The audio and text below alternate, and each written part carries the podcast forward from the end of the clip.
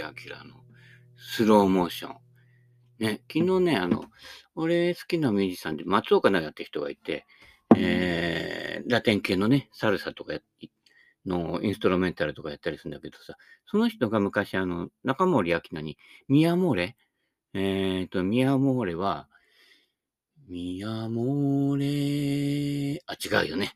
えー、タタタタタタタタタタタタタタタタタアモーレってやつね、やってたよね。えー、なので、えその流れで、えー、ね、これは木杉隆夫のね、えー、曲ですよね。あの、この頃いろんなシルエットロマンスとか、あれは大橋純子かな。あと、柴田初美にあの、マイラグジュ、ラグジュアリーナイト、言いづらいけどね、うん、ラグジュアリーナイトとかね、柴田初美さんも、えー、ね、亡くなってますけれどもね、あの頃、やっぱほら、大橋純子さんも柴田さんもすごい歌唱力があってさ、ね、緩急つけて、もう今時のほら、歌手ってさ、歌い上げる人はすごい歌い上げるけどさ、この、じゃあ、ゆるい歌、歌えるかな？ゆるい歌っても変だけどさ、美空ひばりじゃないけどさ、ね、悲しい酒からさ、ね、ど、ど、ん、あ、あれはドドンパは違うな。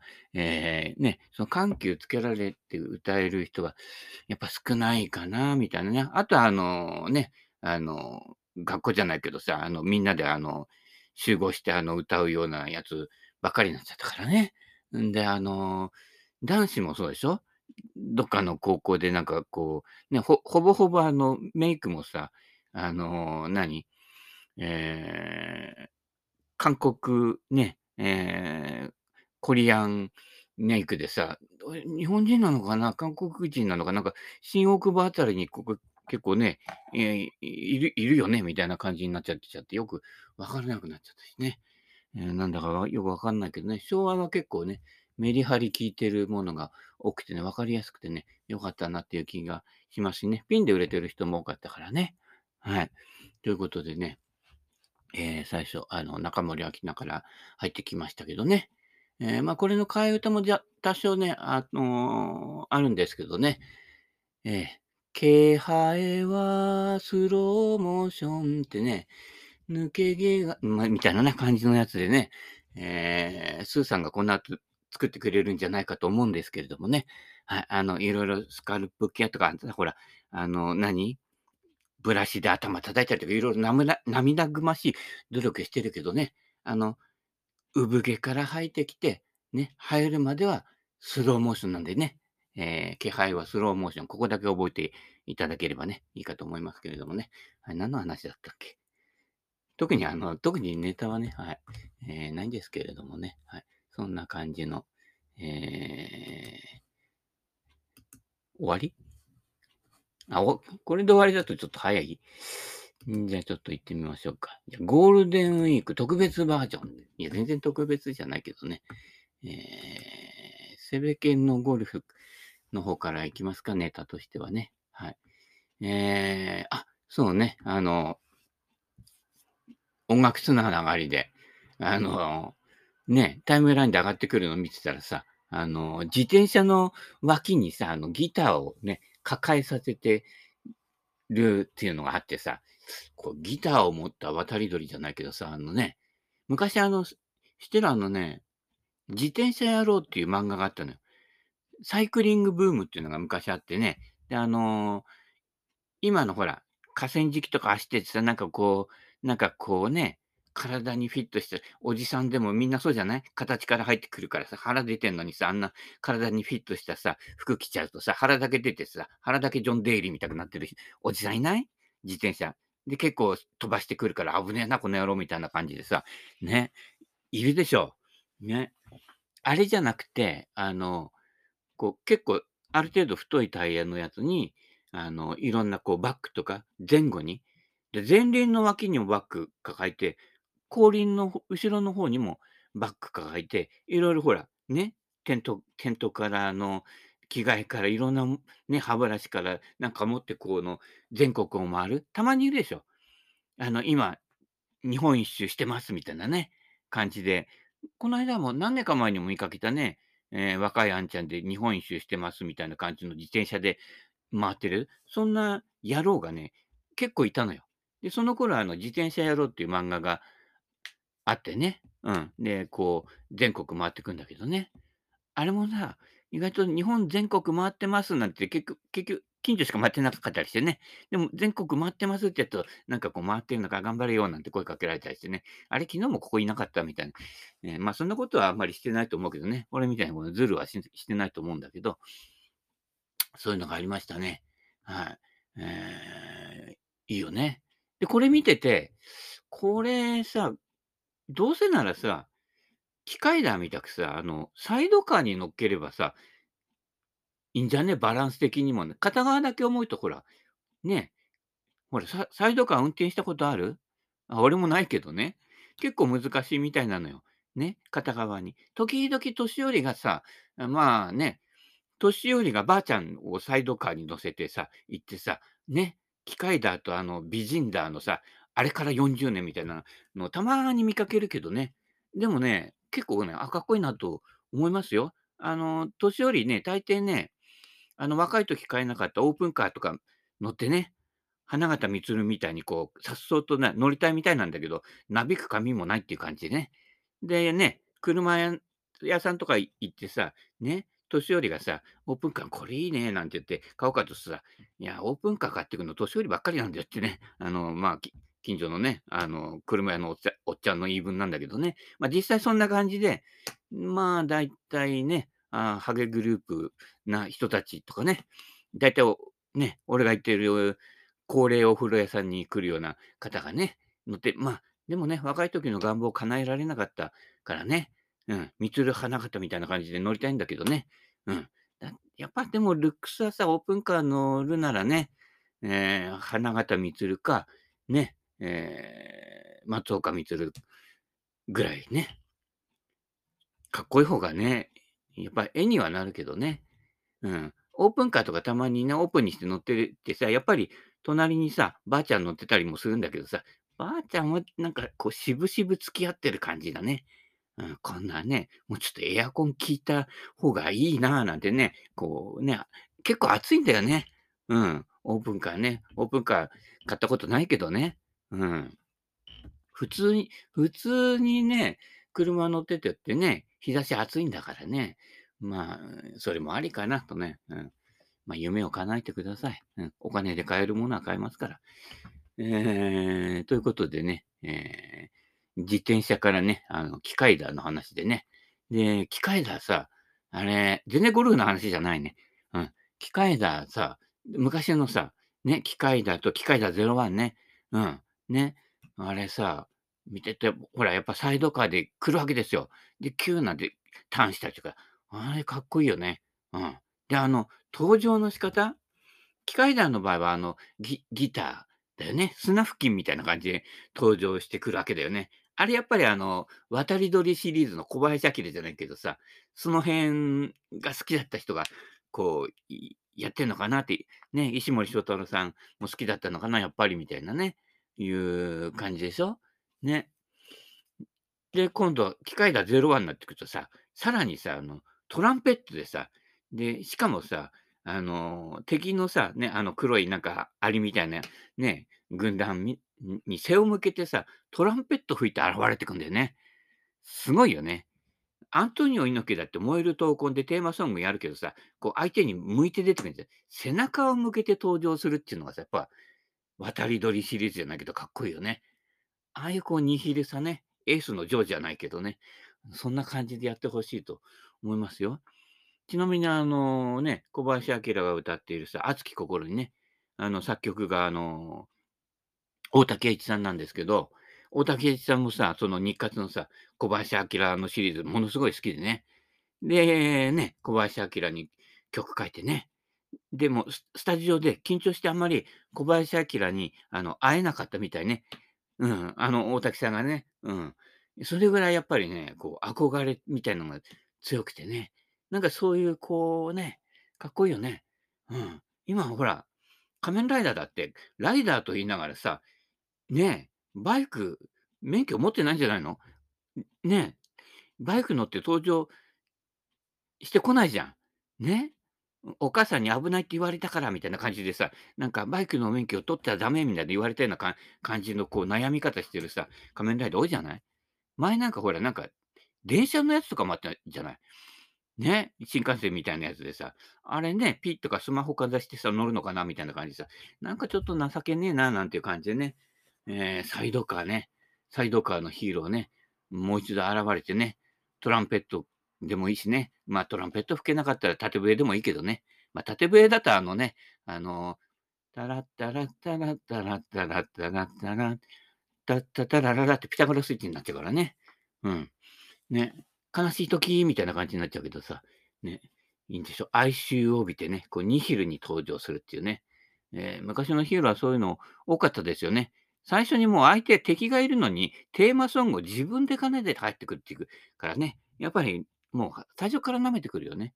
最初から舐めてかかってくるのはさ、黄金バットだよね。最初からわははははって笑って出てくるからね。お前ごときはもう敵じゃねえみたいな感じでさ、鼻からもう全然ね、えー、鼻で笑って出てくるような感じですけれどもね。えー、そんな感じでね、えー、昔のね昭和ネタ多いんですよ。その次にこうね、えー、セベケンのゴルフに上がってるのは、レレレのおじさんね。こうレレレのおじさんの体重移動ですか？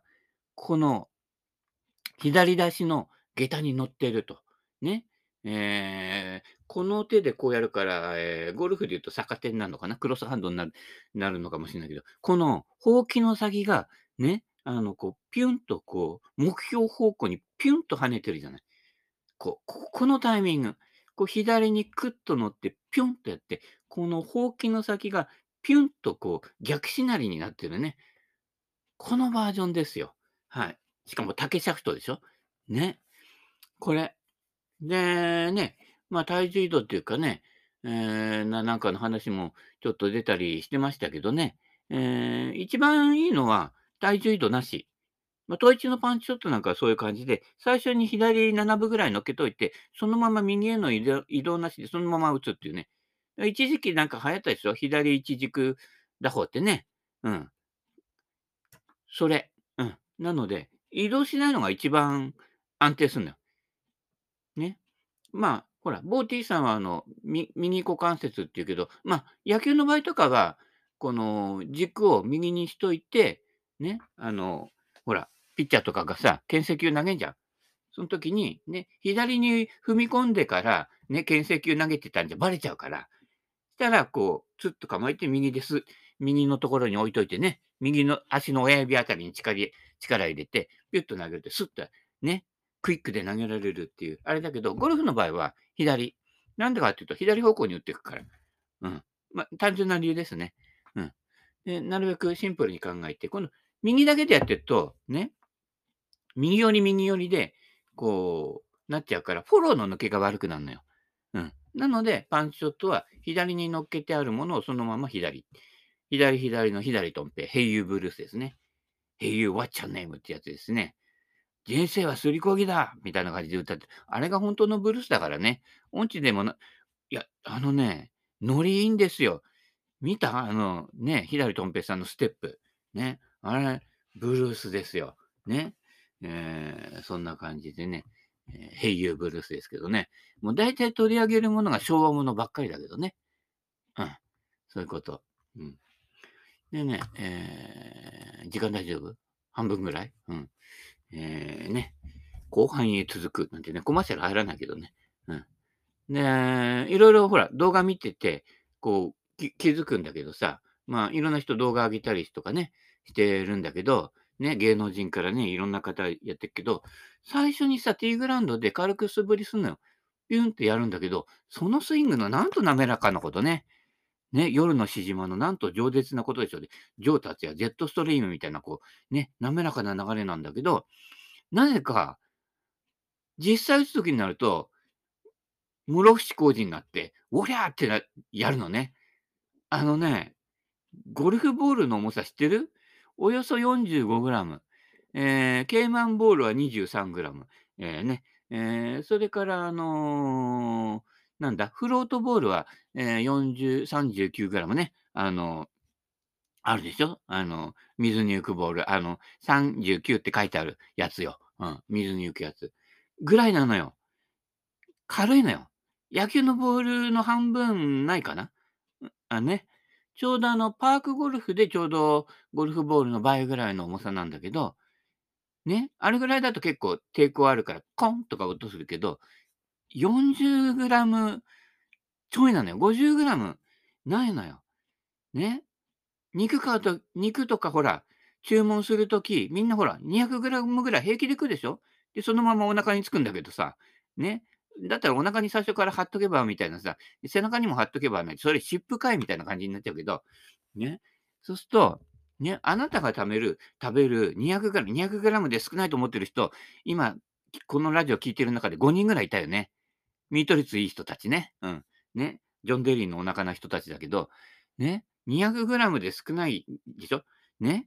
じゃあ50グラムですよ。50グラムだったら、ね。その200グラムのハンバーガーの、びっくりドンキーのハンバーガーの横についてる、ね。ね。あの、サラダ？とか、ね。あの、某 M さんが好きなポテトチップの重さぐらいしかないのよ。うん。それそんなにね、ね、砲丸投げとかさ、円盤投げみたいに、だーみたいな感じでさ、やる必要全くないの。最初の素振りだけ。だから、プロゴルファーとか、よく見てると、最近のプロほら、ね、一発飛ばしてショートアイアンで打った方が有利みたいな感じでね、ロングホールとかセカンドショートアイアンとか打ってるけど、そうじゃなくて普通のね、ミドルホールなんかは、スッと抜いて打てば、その方が安定するんだよ。で、しかも、距離ほとんど変わんないから。残念なことにね。だこの最初の素振りで軽く打った時に、ヒュンとヘッドが走るような流れを作る。だから軽く打った時に、実際それで飛ばなくなる動きっていうのは、あのね、スローで振ったり軽く振ってるんだけど、エネルギーロスあるで、流れのいいスイングっていうのは、軽く振ったんだけど、ヘッドが走る。さっきのレレレのおじさんスイングなのよ。佐藤誠一さんみたいな感じをバックスイングで、こっちね、ハンドレートで。ね。だから今日はあのー、ミラーバーバー。佐藤誠一さんのは結構みんな知ってると思うんだけど、ミラーバーバーも知ってる？このアドレスの形のこの手の形のこの五角形のまま、杉原さんとはまた違う感じで、そのバックスイングの最初の動きのまま上げていくのよ。だからこう、トップスイングでクラブがね、まっすぐ手を指してるのよ。で、そこから切り返して、ね、普通のダウンスイングに降りてくるんだけど、あの動き、あの動きでやると、今時のね、レイドオフなんとかこう下に落としてそこからうねってみたいな、そんな余計な動きできないのよ。でも、ミラーババすごいよ。PGA ツアーだけで重賞してるのかな？俺もなんか昔のね、それこそジョー達也がやってたあのビッグイベントゴルフって夜の11時ぐらいから4チャンネルかな、うん、こっちだとね、見てたんだけどさ、ジャック・ニクラスなんかと一緒に回ってさ、ね、やっぱね、全然引け取らないのよ。で、そこそこ距離も出るし、そんで、あの、当時、ね、サングラスしてやってるから、誰？みたいな感じでさ、ね、ちょっと滑腹が良くてさ、で、ミスター X ってさ、ね、相性がついたんだけどさ、ね。で、それをおそらく藤子不二雄さんが、あ、ミスター X ミラーバーバーってっていうんで、プロゴルファー猿の、ね、あどっちかというと悪役の方だね、ダークベイダーみたいな方のキャラクターとして採用したんだと思うよ。藤子不二雄さんね、A だった A だったっけ ?B だったっけあの、笑うセールスマン書いてる方だね。うん、の人に聞いてみ？もう亡くなったけどね。うん。そそんな感じで、ミスター X。でね、個性強い人いたんですよ。この頃やっぱり父ロドリゲスなんかもね、強くてね。だからもうほんとね、面白かったですよ。父なんかね、あの、結構当時細くてさ、ちっちゃいわけですよ。で、ニクラスと回って、ニクラスオーバードライブしてさ、なんだ？みたいなのさ、ね、プエルトリコみたいな感じでさ、やっててね。で、剣の前とかやったりしてさ、なんかそういうこうね、キャラクターの人がだんだん減ってきちゃってね。うん、もうね、ティーグラウンドでね、あの、ギター弾いてね、あの、小林明歌えよみたいな感じになってきますけどね。うん。そんな感じでね、えーミラーバーバー、よかったら参考にしてみてください。ね、変則スイングなんだけど、これね、真似すると、あ、この動きでこうなるんだっていうのはわかるから。うん。あとね、セベケンのゴゴルフの方に上げてないんだけど、まあ、セベケンだと特定の人しか見れないんだけど、あのー昔ね、あの、広池で一緒に回ったね、あの、トップアーマーだった、あのー佐久間哲司さんという人のね、スイングね、上げてあるんだけど、その人のスイングも全然無駄ないよ。ひょいって上げて、ストンと落としてくる。もうそれだけだからね。でも、あの、広池の最終ね、6番円で打ってたからね。今、広池の最終6番で打てる人、俺の身の回りにいないんじゃない？マモップでも6番で届くかな微妙なぐらいな、振れば届くかなぐらいな感じでしょ？ね。うん。中日クラウンズとか、ね、日本オープンとか出てた人だから、80近くなっても、だいたいもう、毎度毎度エイジシュート、ほぼエイジシュートかエイジシュートに近いスコアで回ってくる人だからね。やっぱりね、そのぐらいの年になっても、ほとんど変わらない。220ヤードぐらい飛んでたかな。うん。ね、あの、何年か前ね、うん、見たけど、そんな感じですよ。うん。やっぱりその効率流れ。から昨日あげたけど、女子プロのレジェンド、60代、70代。まあ、40代からあのレジェンドのあれは女子は出られるみたいなんだけど、ね、昔可愛かったんですよ、生駒佳代子プロ。ね、浮間ゴルフリンクスで、全日本ジュニアの予選とかやって、生駒さんとかが来てんのよ。そうすると、生駒さんの方に報道陣がこうやって、ね、固まっていくから、ああ、あそこにいるんだなっていうのが分かったけどね。可愛かったんです、10代、20代。ね。よくあの女子のトーナメントとか見に行くと、岡本彩子さんがいて、生駒佳代子さんがいて、で、おばちゃんたちが、今ほら、おじさんたちがさ、なんとかちゃんみたいな感じで応援してるけどさ、おばさんたちが、あ、可愛いわね、生駒さんみたいな感じで言ってたんだよ、結構ね。うん。同性からでも、あ、可愛らしいって思えるようなね、そんな感じですけどね。あれから40年ね。あ、でも、ね、なんか、去年やったレディースのレジェンドで、あれ、初日3アンダーぐらいで待ってたからね。衰えてないじゃん、みたいなさ。ね。あと、レジェンドだと、岡田美智子さん。77歳だけど、すげえ。全然現役と変わんないね。女子の最年長優勝記録じゃなかったっけ？何歳だっけ ?53 歳ぐらいだっけ？なんかで優勝してんだよね。確かね。すごいよね。まあ、統一、統一なんかもそうだけど、年取って活躍できる人は、やっぱり、さらに年取っても、ほとんど変わんない。で、岡本さんなんかよりベテランの、えー、柏戸玲子さんって言ってね。うん。ね。あの、柏戸ったって相撲の柏戸じゃない。大砲柏戸の柏戸じゃないけどね。やっぱりやってて、ほぼほぼ変わってないね。うん。で、驚いたのはやっぱりね、福島さん。やっぱね、圧倒的な飛距離ね。もう桁違いの飛距離だからね。350ヤードの上りのホールで、もう結構近くまで来てるからね。うん。昔ほら、ね、レギュラーツアーでやってた頃さ、あのー日本女子プロかなんかね、美穂ゴルフでやったのよ。その時見に行ったのよ。ね。だから、福島さんね、他の人がドライバーで一生懸命振ってるところ、ロングホールで、あの、ちょっと縦長でちょっと難しいショートホールの次のインのロングだよ。あそこさ、ティーショットさ、2番アイアンだよ。ね。ポジショニングでやっぱりやっていくんだろうね。うん。ね。だ2番アイアンで打った弾道が、俺のドライバーじゃんって言って、女子だよ、一応ね。2番アイアン入れてる人って多分あの当時でも、福島さんだけじゃないのかな。間近で見てるからね。ビュンって振ったらさ、ね。もうもちろん俺もその頃は2アイアン使ってたけど、確実に俺の2アイアンよりは飛んでるよね。ほぼほぼ俺のドライバーじゃねえかっていう弾道で飛んでたからね。やっぱすごいよね。だからやっぱりこう、そういった意味では、結構ね、女子の、しかもレジェンドツアーとかね、面白いよ。うん。シニアも入ってきたばかりだと男子なんか結構パワーあるからね。うん。シニアも、あの、グランドシニアの方、見てると面白いよ。うん。なんかね、えーそんなのがね、えーですね。はい。えーー、そんな感じかな。ね、いろんな人の動画とかも上げてます。えー、外人さん、誰だかわかんないけど、ゆるーく振ってね、5番円で200ヤードって言ったけどね、なんか5番円は165、170あるとちょっとね、えー、微妙になって7番アイアン、7番アイじゃ7番ウッドで打とうかな、みたいなね。えー、が9番ウッドで上から行こうかな、ぐらいな感じだけどね。えー、いろんな人の上げてますけれどもね。はい。あ、左打ちね、この間左打ち、あのね、やってバンカーの縁からだったのね。ぴょんと行ってぴょんって。あれね、えー、そんなにこう、上げなくて済むとこだったらね、9番円ぐらいがいいよ。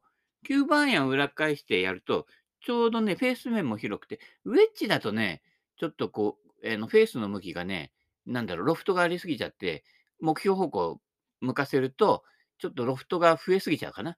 9番円ぐらいでね、ちょっとこう、シャット目にパーンとか打つとね、意外とね、球拾ってくれるんでね。で、あの、フェース、ね、縦に裏返すとさ、あの、クラブの先端っていうか、アイアンの先端って湾曲してるじゃない。そこが下向くんで、あの、結構ね、あの、ちゃっくりしにくい。ね、普段からだから、ちょっとパターマットかなんかで練習しとくといいよ。逆向きの動きね。うん。これやっとくと。だから普段からやってないと、本番でね、素振りなしでポンと行って行って、スコーンとか打てないのよ。うん。で、その時にこうじゃないかな。これね、何回も素振りしてると、だんだん不安になってきちゃってね、実際にこう、ちょろってね、手前のバンカーに入れちゃうみたいになるからね、最初の素振りでね、うん。ね、思い切りが大事だからね。うん。そんな感じです。はい。えー、あといろいろあるけど、まあ、そんなもんかな。はい。えー、ということで、ね。